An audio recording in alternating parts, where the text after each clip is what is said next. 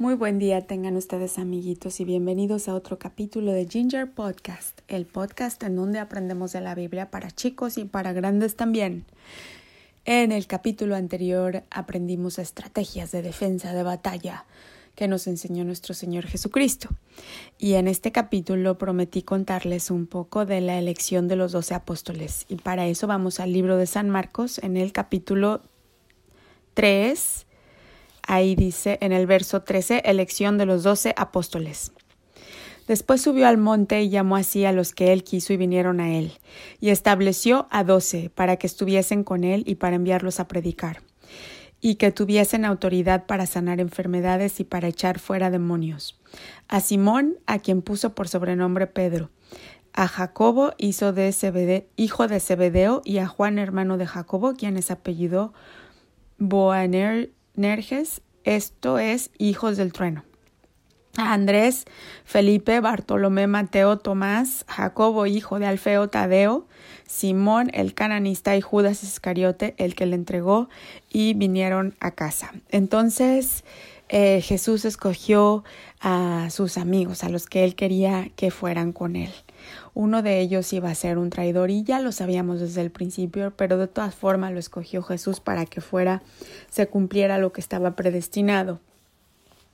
Imagínate, ellos eran pescadores y cuando Dios los llamó dejaron sus, sus redes de inmediato y se fueron siguiéndolo. ¿Por qué? Porque el corazón los hizo que se fueran siguiendo a ese hombre maravilloso. Dice la Biblia que lo profundo habla a lo profundo, es decir, el profundo del corazón de Dios te habla en lo profundo de tu corazón y cuando tú oyes esas llamadas no puedes hacer más que responder y decirle que sí a nuestro Señor. y es maravilloso. Entonces, cuando nuestro Señor Jesucristo empezó a estar con sus amigos, pues los empezó a preparar también, como ya lo leímos, para que ellos también pudieran curar enfermos y liberar a la gente de la opresión y que ellos pudieran ayudarle también a transmitir el mensaje, ¿no? Entonces a ellos les enseñaba y a toda la multitud que lo seguía, porque imagínate, un hombre como nuestro Señor Jesucristo siempre tenía mucha gente detrás de él y a toda esa multitud les hablaba en parábolas. ¿Por qué en parábolas? Las parábolas son como unas historias que solo algunos pueden entender, los que tienen el Espíritu de Dios. Entonces es como un mensaje secreto y es, solo puede ser decodificado si tú tienes la llave y la llave es el Espíritu de Dios para decodificar esas palabras, ¿ok?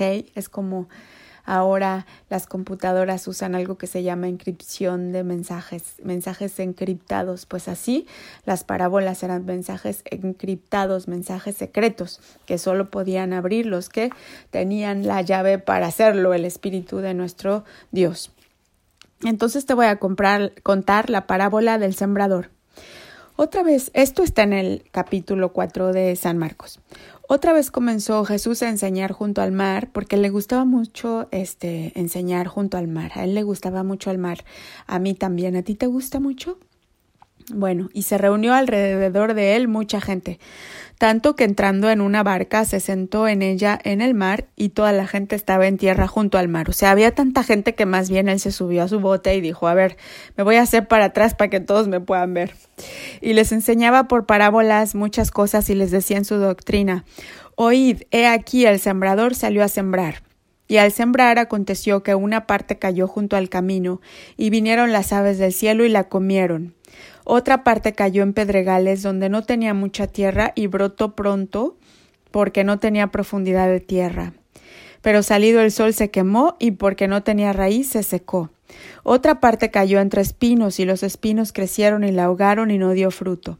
Pero otra parte cayó en buena tierra y dio fruto, pues brotó y creció y produjo a treinta, a sesenta y a ciento por uno. Entonces les dijo el que tiene oídos para oír, que oiga. Eso quiere decir el que tiene la llave para desencriptar esto que lo decodifique. Y cuando estuvo solo, los que estaban cerca de él con los doce le preguntaron sobre la parábola, y les dijo A vosotros os es dado saber el misterio del reino de Dios, mas a los que están fuera, por parábolas todas las cosas, para que viendo vean y no perciban, y oyendo oigan y no entiendan, para que no se conviertan y les sean perdonados los pecados. Es decir, Jesús vino a traer división, había de los suyos y los que no eran los suyos, entonces la llave solo se las daba a los suyos. Y les dijo, ¿no sabéis esta parábola? ¿Cómo pues entenderéis todas las parábolas? El sembrador es el que siembra la palabra. Yes, la palabra, ¿ves? Y estos son los de junto al camino, en quienes se siembra la palabra, o sea, la gente que lo escucha. Pero después de que la oyen, enseguida viene el enemigo y quita la palabra que se sembró en sus corazones. Estos son asimismo los que fueron sembrados en pedregales, los que cuando han oído la palabra al momento la reciben con gozo, pero no tienen raíz en sí, sino que son de corta duración. Porque cuando viene la tribulación o la persecución por causa de la palabra, luego tropiezan. Estos son los que fueron sembrados entre espinos, los que oyen la palabra, pero los afanes de este siglo y el engaño de las riquezas y las codicias de otras cosas entran y ahogan la palabra y se hace infructuosa. Y estos son los que fueron sembrados en buena tierra, los que oyen la palabra y la reciben, y dan fruto a treinta, a setenta y a ciento por uno. ¿Te fijas? Cuando Dios nos da su regalo en la palabra, hay gente que lo escucha y dice, ay, sí, y al otro día ya se le olvidó. Hay gente que lo escucha y luego sus amigos se burlan de él, ay, sí, tú religioso o algo así, y ya, se retira, ya se le olvidó, ya no sigue. O hay gente que la escucha, pero espérate, ya la escuché, pero tengo que, tengo que limpiar mi cuarto y tengo que cocinar o, o tengo que hacer la tarea o tengo que ayudar y ya se le olvidó entre tantos afanes del mundo. No, no, no, no, no. Que eso no nos pase a nosotros, amiguitos.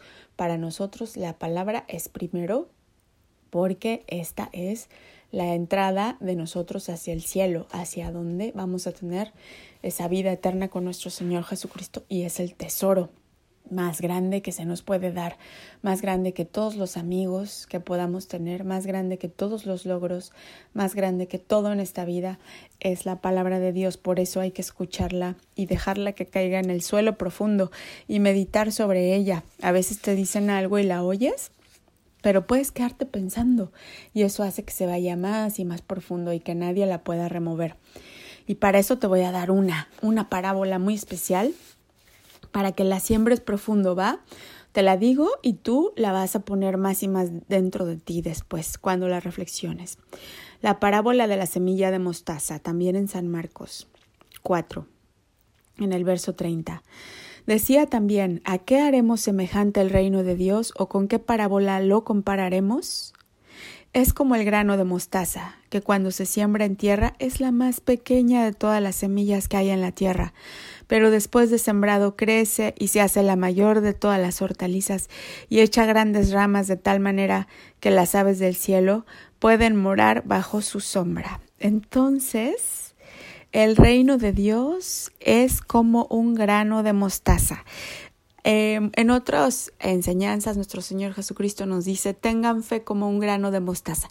Le gustan mucho los granos de mostaza. ¿Y por qué?